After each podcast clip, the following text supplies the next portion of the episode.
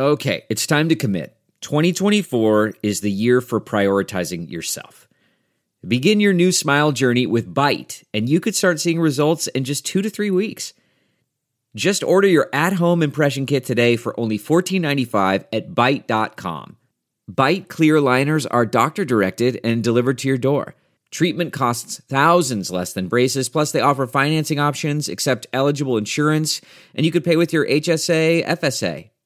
Get 80% off your impression kit when you use code WONDERY at Byte.com. That's B-Y-T-E dot com. Start your confidence journey today with Byte.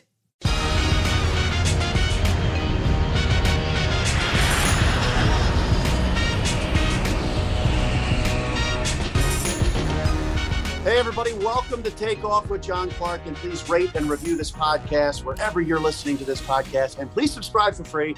And let's bring in one of the best retired NFL players, podcasters there is out there, Eagles legend, Chris Long.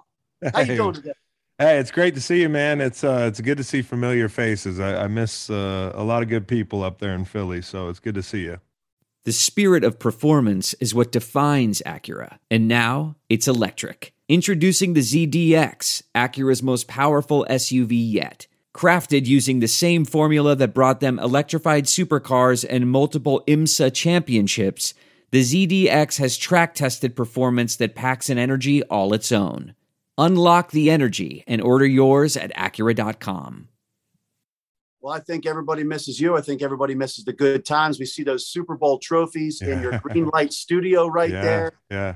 How do you go about getting one of those? Do they automatically send you a replica every time you win a Super Bowl? Yeah. So, you know, for me, that was never much of a thought. Uh, when I was in St. Louis, like, what do we do if we get one of those trophies? Like, does every so there are dudes um, that you you you you go to and you procure a trophy that's personalized uh, depending on the team that you played for. Now, I don't think.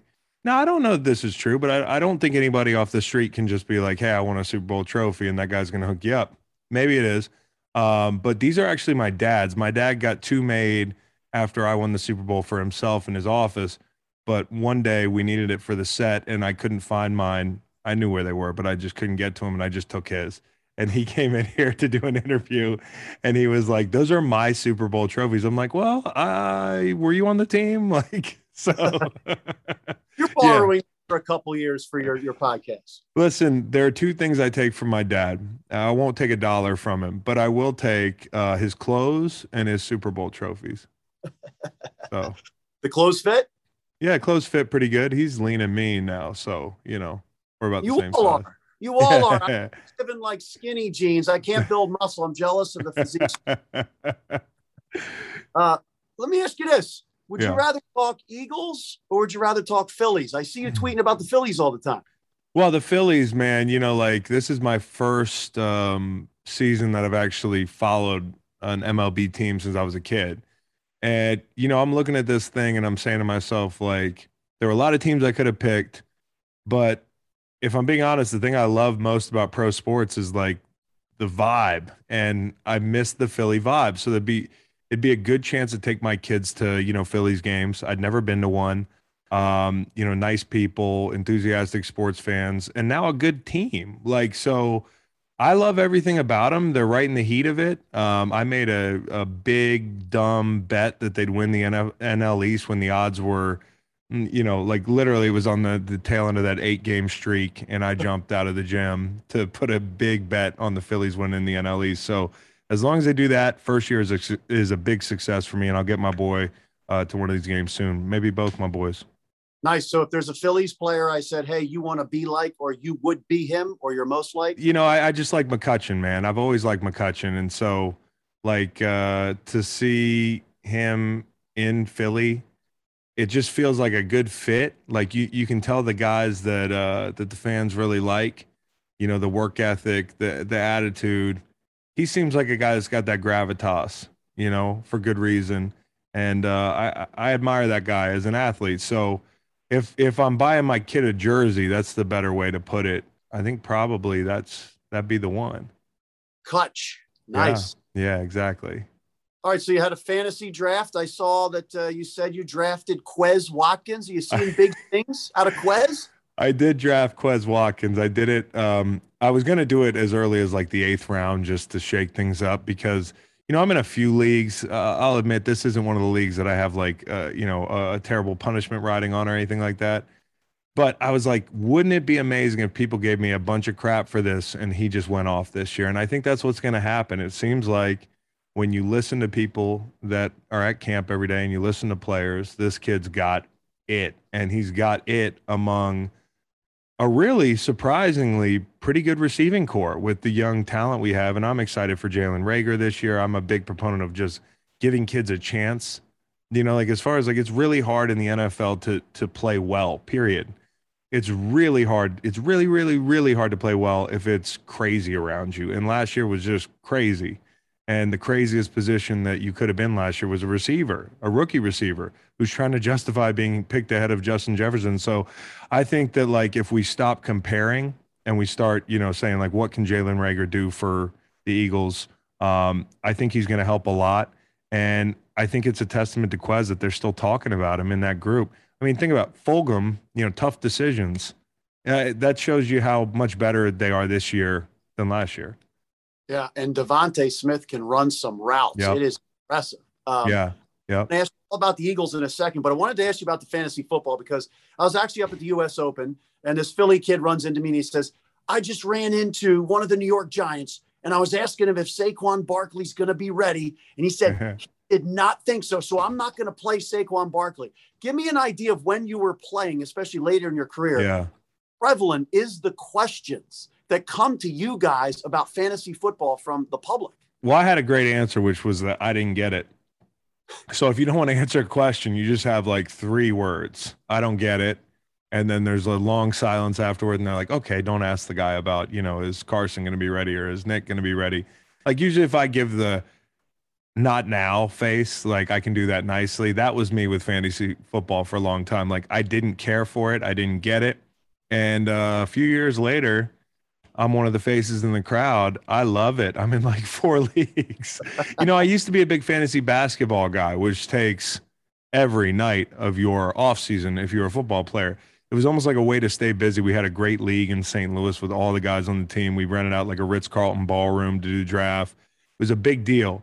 But basketball is too intense. I mean, like baseball is the most intense. I don't know how those guys and girls do it. Uh, football, uh, I can I can handle that. Yeah, a baseball fantasy league would be like having a relationship. Yeah. Never, yeah. yeah. My favorite line from uh, I don't know if it was Knocked Up uh, or my favorite scene from Knocked Up was when they were having the fantasy baseball draft. and Rudd. she busts in Paul Rudd. She went. I want to watch Spider Man too. Uh, I I love I love you know just the kind of camaraderie that comes with a fantasy football season. It's great for middle aged dudes, especially if they have kids. It's a great way to get out of the house. Yeah, they can escape a little bit. So, uh, what's your best fantasy team name? Oh man, I mean, I, I think this year um, my name was like Jerry Jones Dry McGriddle um, because he was eating the driest McGriddle I've ever seen on Hard Knocks. I couldn't think of anything else. but my team name, this is like a family program, and I don't want to say it. No, this is not a family program. This oh, is a not. No, this well, is not. It's called uh, great. All right, here's the test. We're going to see if they edit this out, but I love that. Um, one other question about fantasy football. I remember Malcolm Jenkins having a press conference one time, and literally in the middle of the press conference, he's scrolling on his phone. He says, Hold on one second. I have to draft somebody in my fantasy draft. Oh, he so did that. This is like during the, you know, the, the, practice day. Some people are into it. Some players are into it. Like, you know, the DBs, I'm pretty sure were into it. I saw like a few guys that would be setting their lineups, and I'm like, this is weird, guys. Like, we're playing these people. Like, I don't care how they do. I just want them to lose to us. You're telling me I have to pay attention to what's going on around the league? No, no, thank you.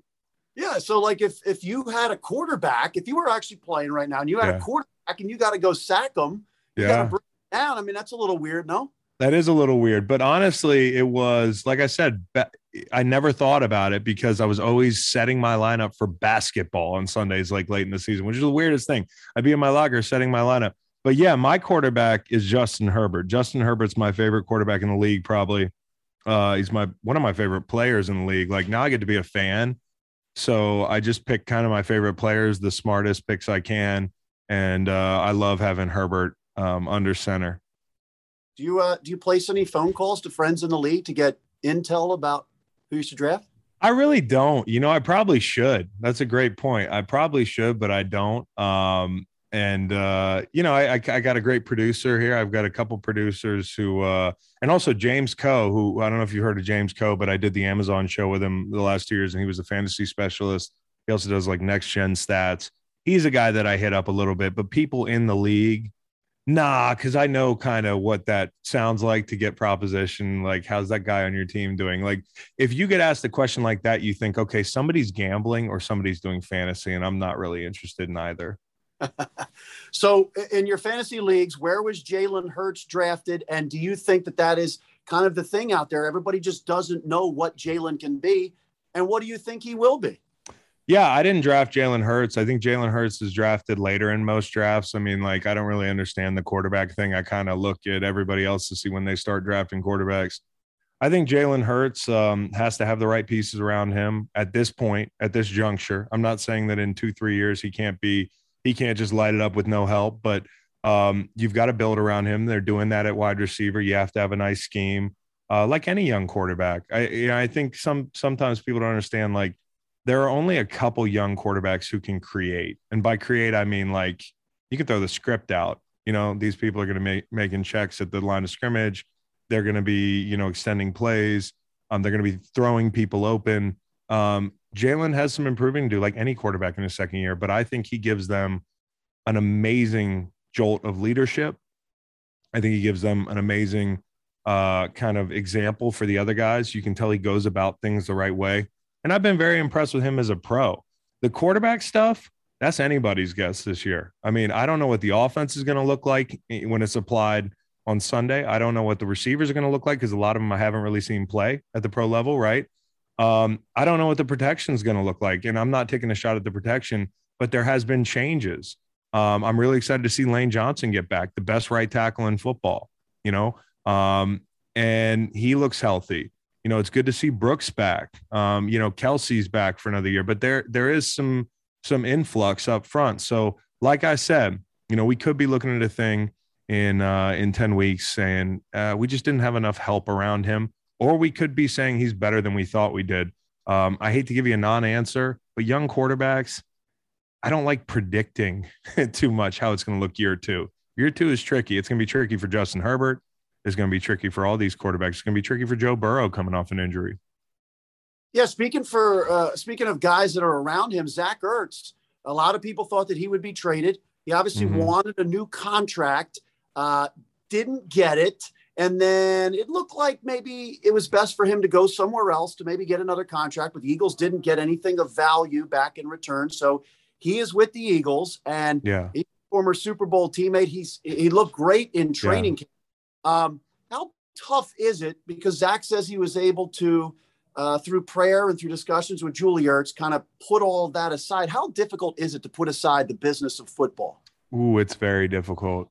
And uh, you know when when the business side rears its ugly head as as athletes, I think oftentimes we're expected to kind of you know take the high road, and you know front offices can tell you how they feel about you every single day. You know, like they cut people they fire people, they demote people, they throw people under the bus in press conferences. I'm not talking about Philly. I'm just talking about the dynamic when it comes to players and and upstairs.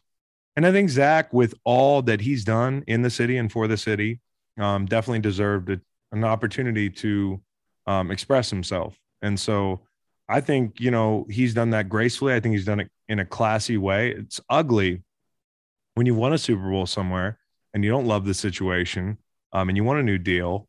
Uh, these are things that go on all over the place. Uh, it just so happens that Zach has like made a really, you know, important imprint on the city and on Philadelphia football and won a Super Bowl here. So it's hard to to kind of differentiate or you know draw a line in the sand between you know the good feeling stuff like the legacy stuff and the business. But my man is now what? How old is he? 30, 31, 32?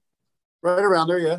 Yeah. So he's getting up there. And when you get up there in the NFL, uh, if you're lucky, you play three, four years if you want to from that point, five years. I don't know how long Zach wants to play. You could do it, but the situation has to be right. And, you know, players do take pride in their production. And um, I'm really glad, though, that Zach seems to have found a little peace with it. And uh, I think he's, a, he's an awesome piece of the, you know, Philadelphia football history. And, and he's a good dude. And I think he's going to, he's 30 years old. He's going to help a lot in Philly over the next five, six years if he wants to do that because he can play another five, six years. Now, now you were just told by somebody that he's 30. Did you have a, you have a fact checker? Yeah, I got a producer. Yeah, I, big time I, over here. Those. Yeah, you got to get some, dude. You get That's the background. Awesome. Your background looks like you have producers, but you're telling me it's like a it's like a one man show there. I just didn't have time to Google it as quickly as the guy over there was able to get you that info. He's nice old, job. 30, 30s, you know, and when you get up there, organizations start to look for ways to get rid of you even if you're productive, because their job is to bet on your demise before it happens. And, um, you know, that's what you got to deal with in the NFL. And so players have to stick up for themselves and ask for things. But I'm glad it worked out.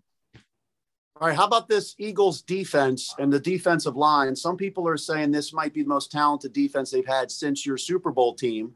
Uh, tell us about the defensive line when you have Brandon Graham, Josh Sweat. Yeah. Arnett and Fletcher Cox, a motivated Fletcher Cox, and then Javon Hargrave now is not hurt, and also he's a little more comfortable with the system now after coming from Pittsburgh system. Yeah, it might be more talented than the group we had. I mean, you know, shoot, you're looking at Josh Sweat and Chris Long, who's more talented out of that out of that duo. I mean, like if that's your kind of you know odd man out rusher, um, you already have an upside that we didn't have, you know, in a lot of ways. Brandon Graham, Fletcher Cox, you know, they're two guys who are older, but Brandon's still been incredibly productive. It's like the longer he's been in the league, the more productive he's been. And Fletcher's going to come off that injury and be on a tear. I know he's incredibly motivated. Um, great player. Hargrave, um, I know he has stuff he wants to prove. And I think Derek Barnett gets overlooked a lot, man. You know, Derek Barnett has made some huge plays over the last few years and he's as hardworking, as dependable, and as as loved and respected by his teammates as anybody. I think sometimes you know being picked in the first round, you know, I went through it. You know, I got picked even higher than him, uh, albeit not in Philly where the the lamp is as hot. But um, you know, people can kind of not take you for what you are. Um, you know, where Derek was drafted, I think he's had some solid production, and he also affects the game in a lot of ways that people don't see. And so you you got a guy like that, and then you got a guy like Josh Sweat, who I think is going to do double digits if he's healthy and used correctly. Um, there's nobody as talented as Josh Sweat on that D line. Um, if he weren't injured, he'd be a top five pick. You know, um, I haven't seen more than a handful of guys get off the rock like that, or you know, kind of bend the corner the way he does, the way he's able to dip and damn near touch. You know, Robert Quinn is the is actually he's the closest thing to Robert Quinn that I've seen from a talent standpoint that I've played with. And um, you know, that's rare ability. So if they can put it all together and they do have questions at second level and that sort of thing, but that's nothing new. Um, he they're going to be able to set the tone for this defense because they're going to have there's going to be adjustments. I mean, there's young players on offense.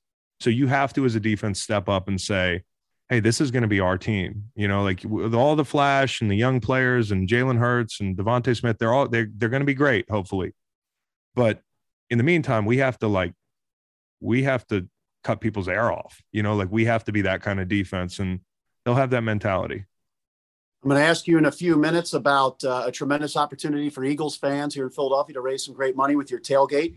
Uh, how about Jordan Mailata, the story that he is? You were there yeah. when he drafted. Yeah. When he in, uh, I mean, I don't even know if you were in the equipment room. Guys said he really didn't even know how to put on a football helmet or his pads and now he's a starting left tackle. Can you can you take us through his journey from what you saw and, and yeah against him? Yeah, I'll never forget when I first heard his name. I was uh, I just got done camping and I was at a diner and uh, I just got out of the woods. They had done the draft. I didn't see anything, and I was watching TV. And on the TV, they showed this kid from like the other side of the world who looked like Andre the Giant. And now I was going to be having to go against him in practice. Like I was like, oh my God, are you serious? Like, like really? I got to practice against this guy, and I'm learning about it now. This is how I learn. So I get to camp. I don't know what to expect. I'm thinking he's just this big, mean, like you know, New Zealand, Australian guy. Like you know, they're they're all tough. He's the nicest kid in the world, and he works his butt off, and he's coachable, um, and he's not afraid to make mistakes. I think that was one of the biggest things. Is like you've got one of the best coaches in football in your position room in Stout. Um, you've got some of the best vets in football in your position room Jason Peters, Jason Kelce, Lane Johnson, Brandon Brooks. Like, this is a tremendously soft landing spot. The only thing that doesn't suck, the only thing that kind of sucks about is you never played football. And he's kind of taken it and he's been like a sponge. And his set has changed. I know he's been working hard at it. And this is going to be the crossroads for him where, like, listen, you've got a great opportunity. Look how far you've come, but you can't squander it. Um, and I think he has all the ability to do it. And he's got the best coach uh, that you could have now that Scar's out of the league up in New England. And I think he's going to be fine. I think the biggest thing is, you know, timing with that offense. Can you get the ball out? You know, can can can Jalen be? Can Jalen do some of the things that Carson didn't do so well, especially towards the end when he was pressing? You know, don't don't put the O line in bad situations. You know, drifting to 12 yards. Don't don't tap the don't pat the ball three four times. Don't don't hang your tackle out to dry. I'm not saying carson did that on purpose but you know towards the end that stuff started to happen more. Jalen's got to run this offense um, with that side of the offensive line in mind because you can be that tackle's friend and that tackle can be your friend or you can do it the opposite way. And uh, it's going to be a symbiotic relationship that they got to work out all right, and uh, we're going to talk a little bit about your Super Bowl run and Carson and Nick and all that in a second. But first, tell Philadelphia about a tremendous opportunity coming up here in early October. You're going to be coming yep. back. Uh, you've got a special tailgate uh, yep. that is help raise money, and it's going to be a fun time. Tell everybody about it. Yeah, October 3rd. Um, I'm looking forward to it. I'm looking forward to getting my first Eagles game as a retired dude. Um, Navy Yard. It's the Legends tailgate party. Uh, it's Sunday, uh, the day of the game. We're obviously going to be throwing down bright and early, uh, and we're playing the Chiefs. So my brother's on the Chiefs, and there's gonna be food. Uh, actually, food trucks, which I love. There's no if there's anything better than food, it's food trucks. It's truck. It's food in trucks. Uh, we're gonna have those. We're gonna have drinks, music, uh, and I'm gonna be recording an episode of the pod you mentioned, Green Light, live at the event. So it's nine to noon. We got Brent Celek in the building, LeGarrette Blunt. There's a couple guys.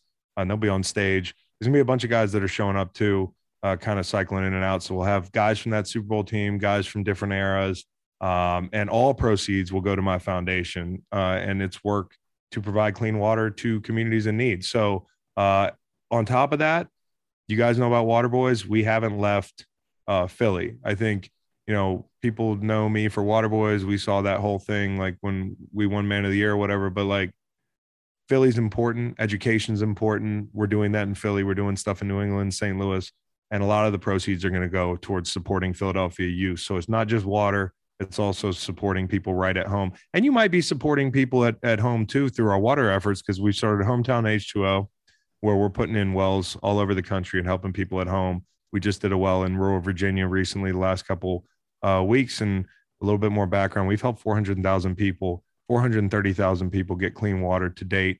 Um, so we're excited about it. We started Water for Her as well. You saw Mina Kimes and Colleen Wolfe hiking uh, this past, past weekend to raise awareness for what we're doing.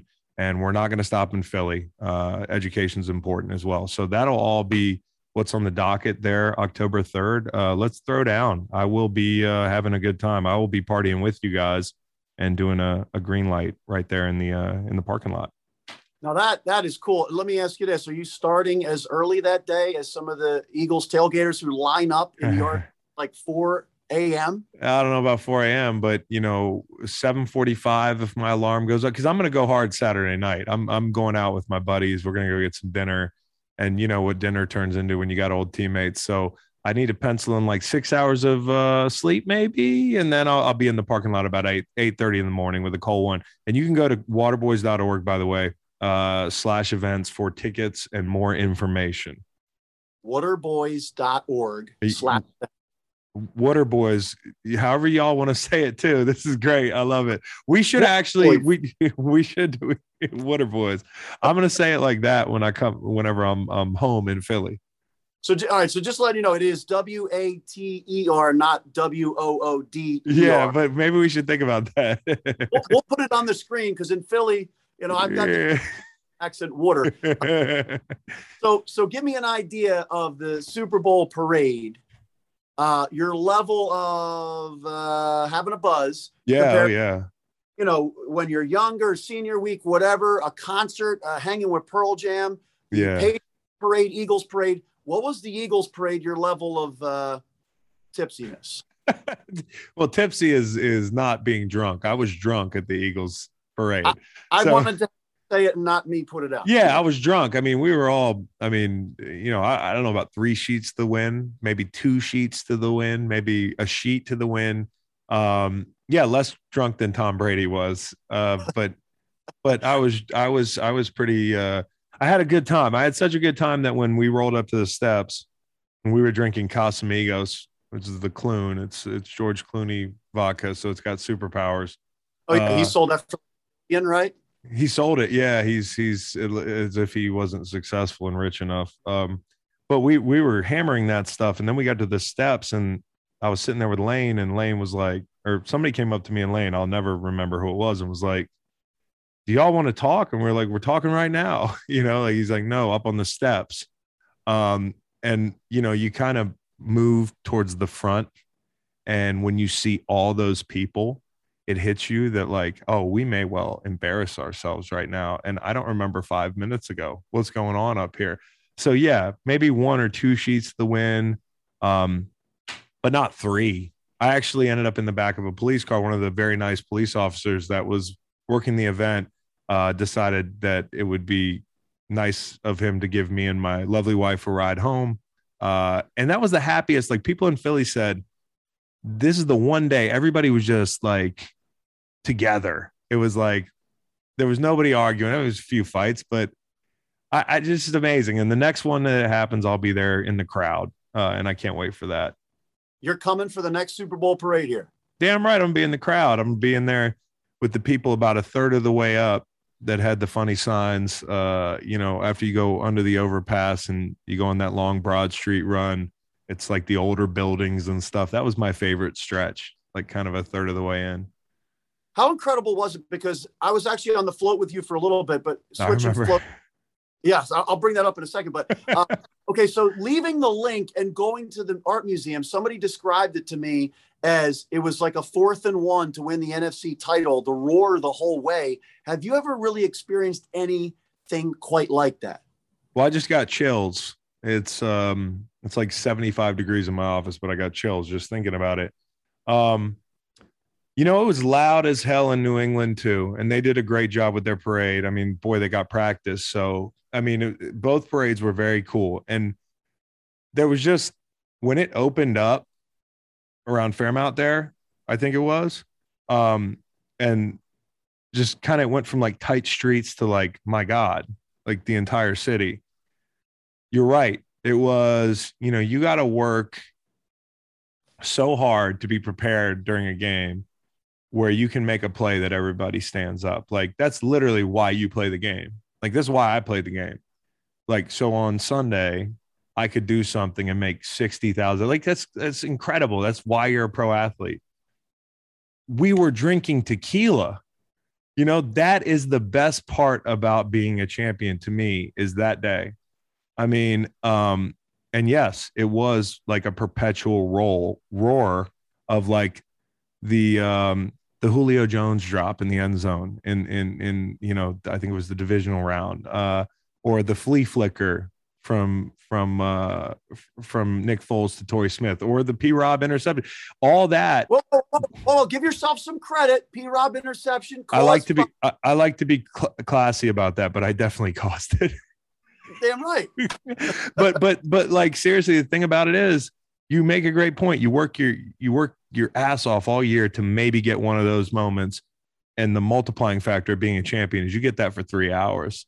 I mean, and you never forget it. It was wild. Was there one moment or somebody saying something to you that will resonate with you forever? Like somebody in Philadelphia or something, how much it meant to them and the joy that you and your teammates brought them?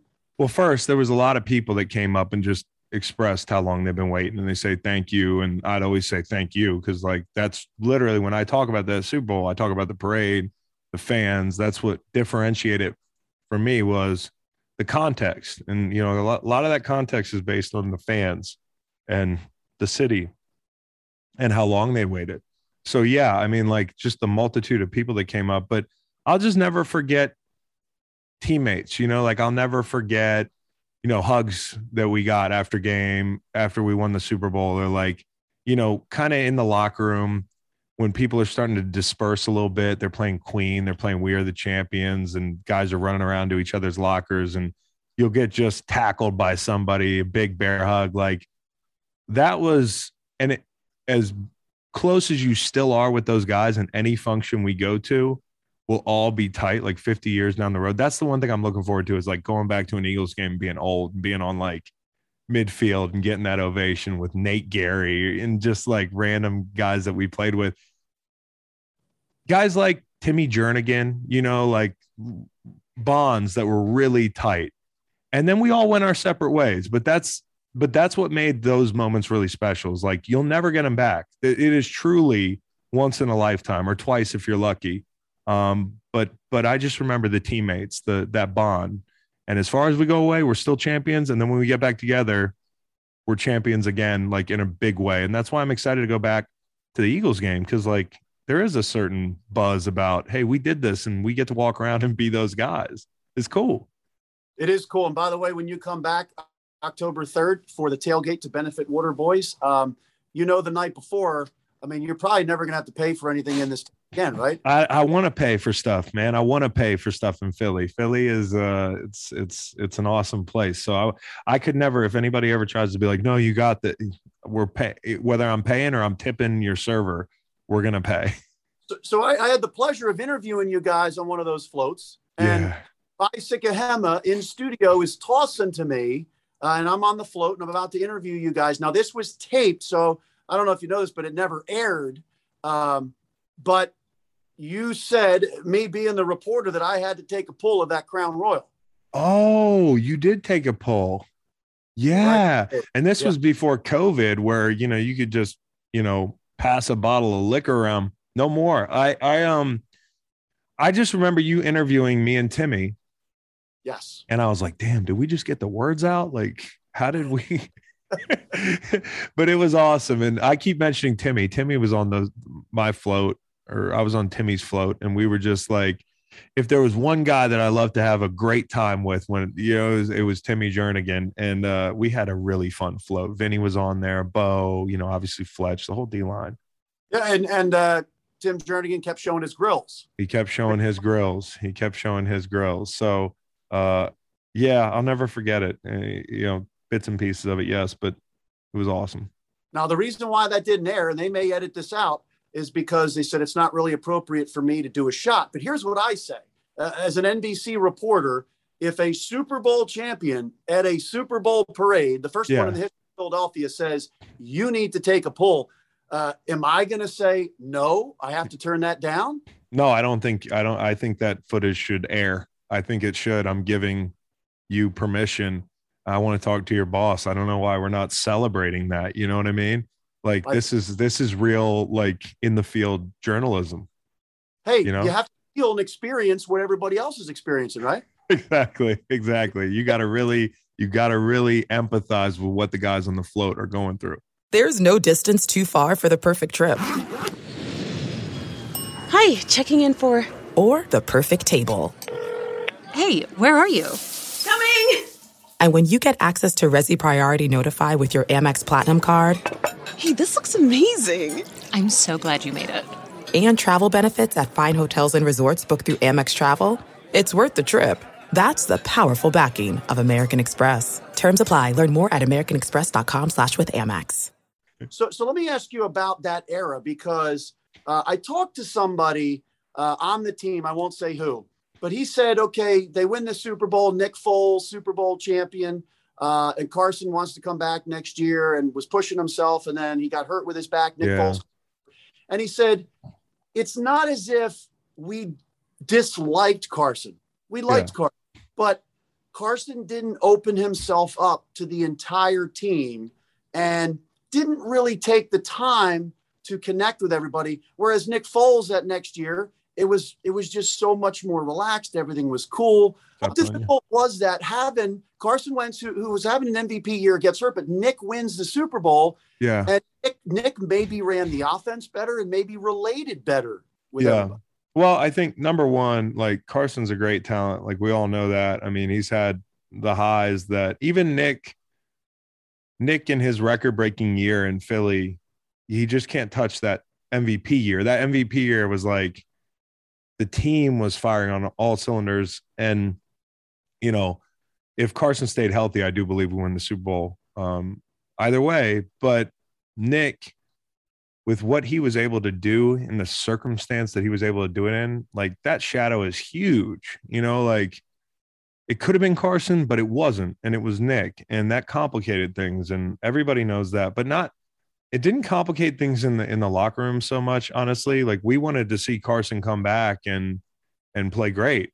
You know, it was once Carson got hurt again, and I didn't think that they handled, you know, his injury perfectly the first time around. I'm not saying anybody really dropped the ball, but sometimes you got to protect the player from being his own worst enemy. And Carson is incredibly driven to be back on the field and to, and to go out there and he's not going to slide. He's not going to go down. He's not, you know, like, and at a point you have to take that out of a guy's hands. And so the injuries compounded.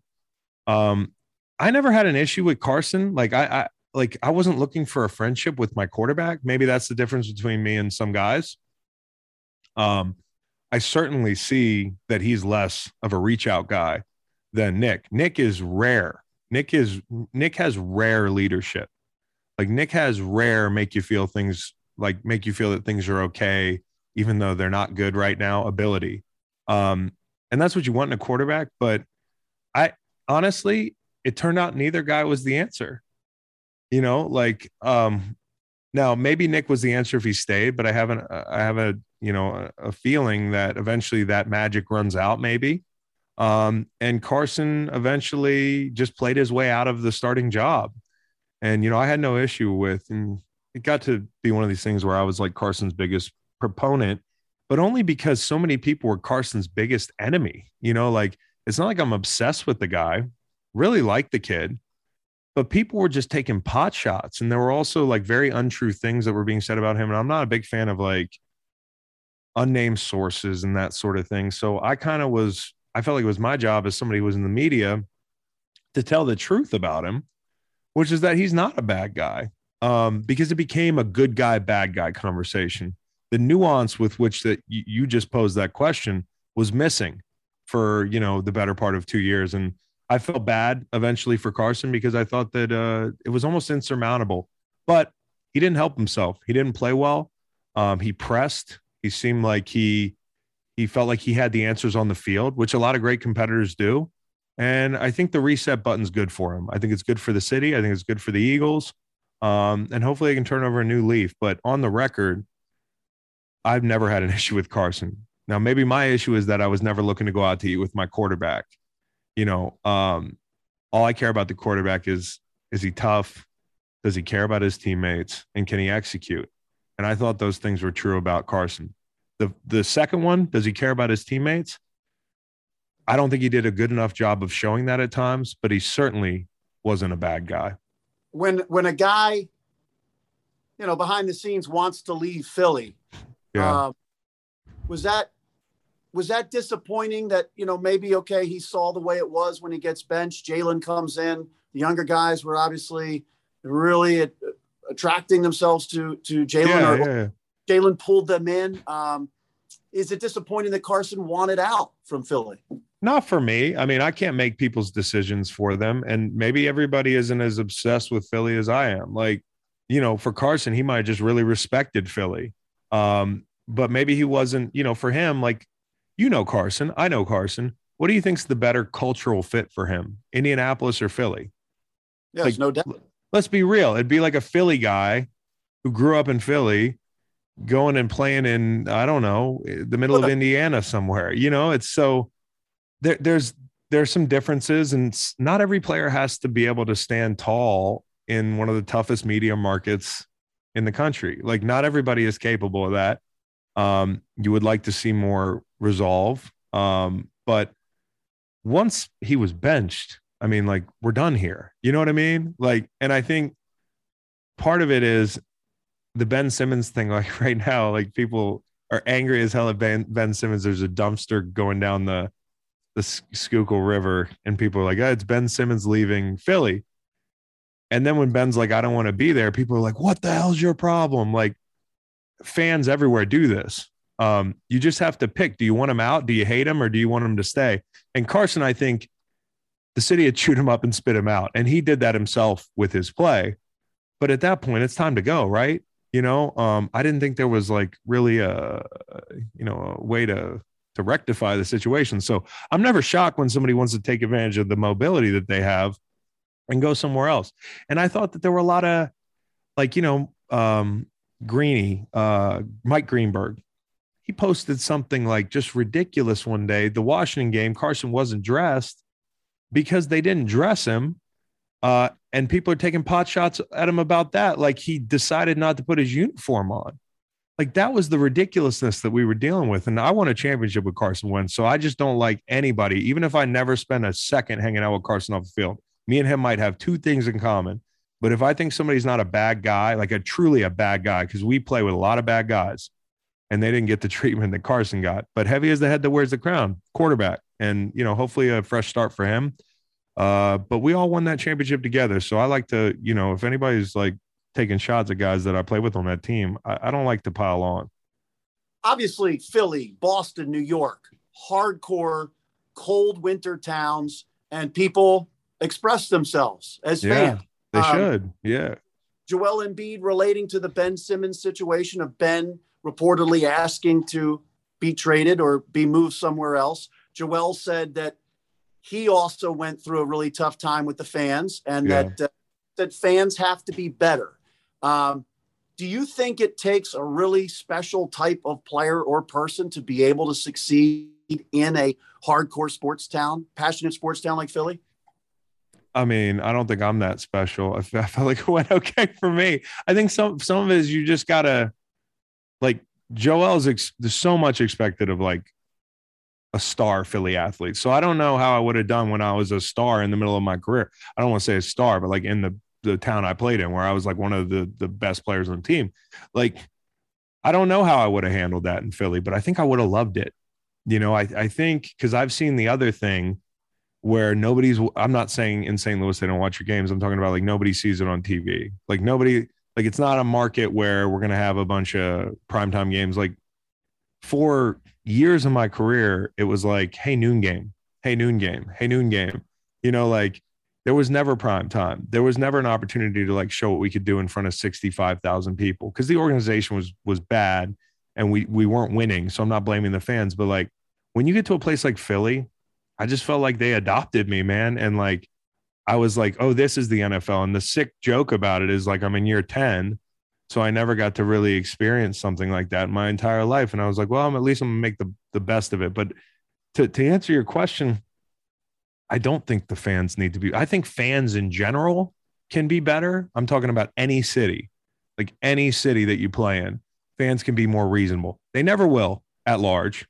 You know, like I love fans, I appreciate them, but it can get hot in the kitchen and sometimes fans can be loud and wrong. But in the case of Ben Simmons, like not being able to get it done, you know, a lot is expected of you. And uh, you weren't able to to get the job done and that's what happened so i don't agree with joel as far as like philly's concerned because you don't know how lucky you are and i'm not saying this to to joel so don't put this in quotes and put me on the internet but like players don't know how lucky they are i think to be in a place like philly like i i would have if i could have kept playing a long time there i would have played till the wheels fell off but there was just nothing left for me to do there so so where's your dog mask now my dog mask. It's in my office. Um, it's pretty special. Uh, it's like the spe- most special piece of plastic I own, or rubber, or whatever that thing is. But uh, man, when we did that, I never thought a, an a, like an Amazon purchase would take off like that. I mean, it's, it's pretty damn funny to see people still rock them, and I'm pretty proud of that. And the thing that me and Lane are most proud of is the dog is on the inside of the Super Bowl ring. So when we're all gone and they're digging up, you know, uh, archaeologists are digging up that that Super Bowl ring, there's going to be a little dog on the inside of it. And people are going, what the hell is that about? Well, it was just two dudes who were trying to keep it light, and eventually, like it kind of turned into a thing. And by the end of the the playoffs, it wasn't a joke anymore at all. Like it was, we were we were that. So yeah, you, you hit a spot with Philly with that. we we know the buttons to push. Yeah, yeah, that was good. so, so when people are now tailgating, yeah. still the Delta variant out there. Is a dog mask an acceptable mask? Well, there? I'd have to ask a doctor. I mean, it depends on who you are. If you listen to doctors and scientists, but I I, uh, I would have to ask a doctor. I'd probably put the the N95 under there, and then I'd have the mask. But I definitely have a place in my mask that I could actually like accept a beer bong. You know what I mean? Like, there's got to be an opening in the mask that you can bong a beer. Absolutely. Uh, any chance the dog mask comes with you back on October 3rd? I'd be too afraid to lose it. Um, it's so special to me. I had a Julian Edelman replica mask that I wore uh, for that Super Bowl in um, in in New England at the parade, and I lost it. Uh, which can tell you maybe I was three sheets there. I don't want to lose this mask. This mask is worth a lot to me. So, well, so where's the Edelman mask? the Edelman mask, somebody out there in in maybe a guy in Braintree has it. Maybe a somebody who was sweeping the streets found like a porcelain mask of Julian Edelman in pieces and just threw it in a trash can. One of the biggest mysteries for me. Uh, where is that mask? But I'm not bringing the dog mask. I don't want to lose it. I'm sure social media could uh, solve that Edelman mask. Um, yeah, maybe. how about this right now? If you're still in a locker room, speaking of Carson Wentz, out. Yeah. Um, he's he's it looks like not vaccinated, of course. He, yeah, it, it, looks that way, doesn't it? Yeah, uh, he says it's a personal decision, but you know the Colts general manager Chris Ballard said there's consequences uh, to that decision. How would you feel if you're on a team and and most of the team is vaccinated? Maybe the Colts aren't. The Colts are one of the teams that aren't uh, don't have a lot of vaccinated guys, but you know it affects how you live. Um, you know, in baseball right now, uh, if they don't have 85% vaccination with the team, they can't have family at the team hotels. They can't eat dinner together on the road. They have to kind of live the way they did during COVID and stay in their hotels. How do you think that that locker room feels or what you would feel about Carson, the, the quarterback, the guy not being vaccinated? And he could miss some time during the season because of it. Yeah, I don't know how it is in each locker room as far as like how many guys are begrudgingly taking it, like, oh, we got to do this, that sort of thing. So I don't know that any of these players – are being like ostracized, like socially. Um, I think a lot of times the the internet and people at home are more upset with these guys than maybe some of their teammates. But they're going to be upset with these guys when they start missing games, and they're going to be upset with these guys when when the, the protocols start getting in the way of what they're trying to do. And I think when you talk about a personal decision, and I'm not preaching, you just asked me a question, right? Because everybody here, some people are rolling their eyes. And uh, I want you guys to know when you read this quote, like usually there's a question ahead of it. I didn't just come on here to talk about the pandemic, but it's not a personal decision. I mean, like it is, it's a personal decision in a way, but like the decision is for other people. Um, you know, in general, football, um, football notwithstanding, you know, on that level it is. But I didn't get the vaccine because I'm worried about this thing killing me. Like, could it happen? Sure, I guess. But you know, like I'm not worried about COVID and myself. I'm doing it for other people. So whenever I hear a guy say it's a personal decision, no offense, it just doesn't sound like you thought that through to its logical end. And that's all I'm saying. Like, if you want to say, like, I'm afraid of the vaccine, I'm afraid, or I'm this, or I'm that, like, I, I don't want to go through with it, or I don't feel like I need it, say that. But personal decision, it's not because the, the entire point of the vaccine is to help other people it's like to join as a team, sports, and and beat this thing. Um, but it's not a personal decision. And and I remember when Malcolm Jenkins was protesting, uh, you were one of the first guys there to join him and and support him. Um, how did that play out in the locker room? Was everything okay? Was everybody okay with everything that happened uh, with that situation? Well, I think it was fine. And had I said it was a personal decision, uh, it would have been true because me putting my hand on Malcolm's shoulder isn't going to kill your uncle or your grandmother. So like, I, I think that played out just fine. Like we we never, I think more people than anything, like even guys who maybe had some thinking to do about everything We're like, oh, that seems cool. That seems like a digestible way to protest for the things that Malcolm and Chris are trying to bring to light. And I, you know, like when I thought about doing that, like I, initially I was like, oh, I'll raise a fist with Malk, but you know, I didn't want to be white guy with a fist in the air. The, the jokes would just, the jokes would just roll off the tongue. Um, I thought I don't want to steal Malcolm's thunder. I want to support him. Um, cause that's kind of my place on that team. You know, I want to support guys that didn't look like me and were dealing with things that I don't deal with on a regular basis. And so I thought that was the best way to do it. You know, the reviews in the locker room were fine, but I really didn't care. You know, um, I really just felt like in the wake of everything happening in my hometown and in the country and still happening in the country, uh, I thought like I would feel like a coward if I didn't say like, Hey, I'm, I'm with you. Um, now having said that, that, that whole thing birthed a really great relationship because I, me and Malcolm were not tight before that. We really weren't. We didn't dislike each other. We just didn't hang out. Like, you know, Malcolm's quiet. Um, he's a DB. He's on the other end of the locker room. So like, it was really cool that we did it. Like I gave him a heads up that morning at breakfast um, at NovaCare, and I was like, "Hey, I'm thinking about you know helping you out tonight if you if you could use it." And uh, he was like, "Yeah, that'd be cool." Um, and from there we became close friends. And you know when i get a phone with malcolm now i tell him i love him.